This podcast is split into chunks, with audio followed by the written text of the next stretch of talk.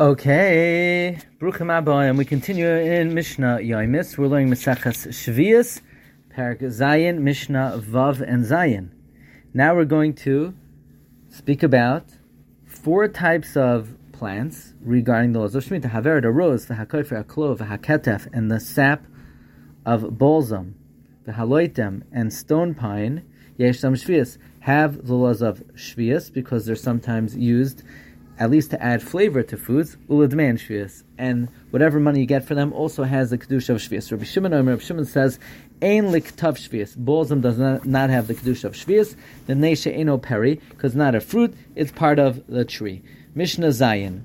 Now, uh, the halacha is that once something is no longer available outside of the uh, in the field to the wild animals, then it comes the man of biur. Well, if the man of biur comes and the item was not uh, destroyed, then it becomes aser and it has to be destroyed. Vered chadash, a new rose, meaning of the seventh year, shekvasha b'shaman yashin that was soaked in the six-year oil, and the rose gives flavor to the oil. Yalakit is havered. One should pick the rose before the zman biur of the rose.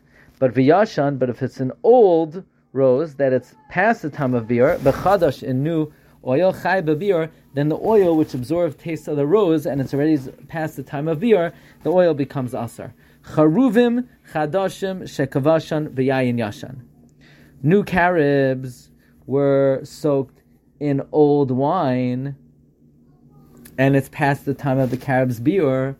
So now, the or old carobs that are also past the biur, b'chadash that are soaked in new wine, since the wine absorbed from the taste of the carobs that are past the time of the biur, the halach is chayavin bebiur, the wine is subject to laws of biur. Zakal, here's a rule. Kosher b'noisin tam, whatever gives flavor to something, if that item is already subject to biur, chayav levayar, then the item it gives flavor to also has to be destroyed. Min b'she'enoi minoi, that's when it's one species in a, an item of a different species because then it gives flavor and it's usher when it gives flavor. Umin b'minoi, but if it's the same species, then koshehu.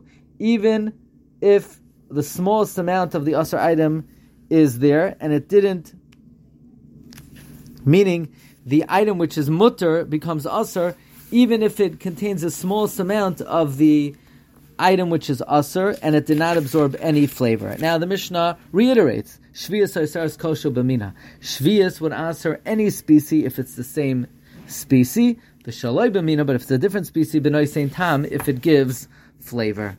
We'll hold it here. Wishing everyone a wonderful Shabbos.